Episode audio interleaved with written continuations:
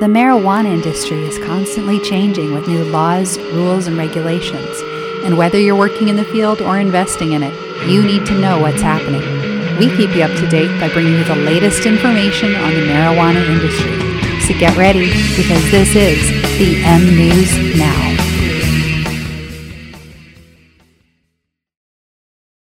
Hey there, it's Tuesday, April 5th, 2022, and here's the latest. The United States House of Representatives has just passed the MORE Act, which stands for Marijuana Opportunity, Reinvestment, and Expungement. This is the second time that the MORE Act has made it past Congress and onto the Senate floor. The first time, in December of 2020, the bill did not pass the Senate. Experts agree that this time it's also not likely to get the majority support needed to pass into law. The act would need the support of all 50 Democratic senators and at least 10 Republicans to approve it, and currently there are only three Republican senators that are backing the bill. While the MORE Act is not likely to pass the Senate vote this time, there are still other options available for legalization this year. Senate Majority Leader Chuck Schumer has stated that he'll be introducing his own federal cannabis bill this month. His bill is called the Cannabis Administration and Opportunity Act. The measure would descheduleize marijuana from the controlled substances list and allow the states to determine their own cannabis laws in the same way that alcohol is federally regulated. With the Senate Majority Leader behind this bill, it's probable to have more support when it comes to vote. Another option for federal legalization is the SAFE Banking Act, which stands for Secure and Fair Enforcement Banking. This is a bipartisan bill introduced by U.S. Representative Ed Perlmutter. Perlmutter has repeatedly voiced his unwavering enthusiasm for the Safe Banking Act and has said that he'll do whatever he needs to do to get it passed.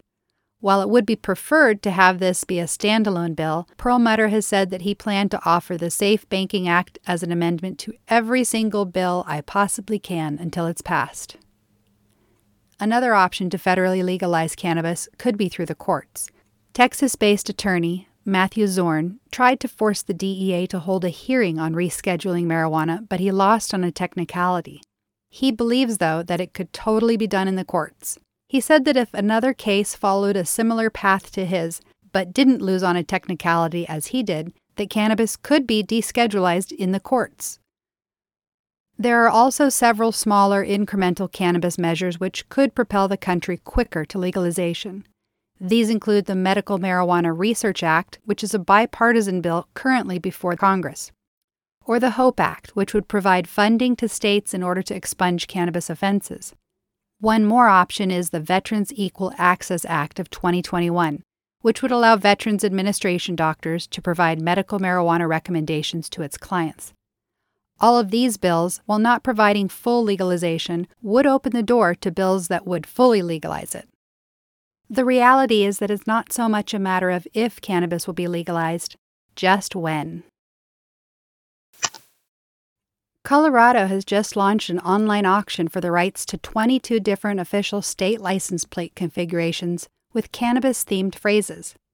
Some of the configurations up for auction are 420, blunt, cannabis, dabbing, hash, resin, terpene, toker, wax, and weed, and more. The winning bidders will have the ability to use the configuration immediately on their own plates, or they can retain the rights to use at a later date. The buyer will also have the right to resell the configuration if they choose. Proceeds from the auction will benefit the Colorado Disability Funding Committee.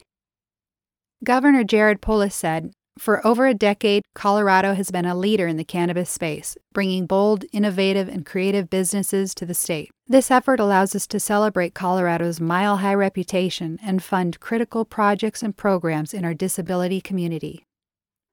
The bidding is online and it remains open until 4:20 p.m. Mountain Time on April 20th, 2022.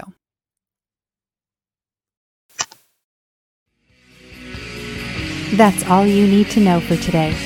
Be sure to keep listening for the latest updates and follow us on themnewsnow.com. Later.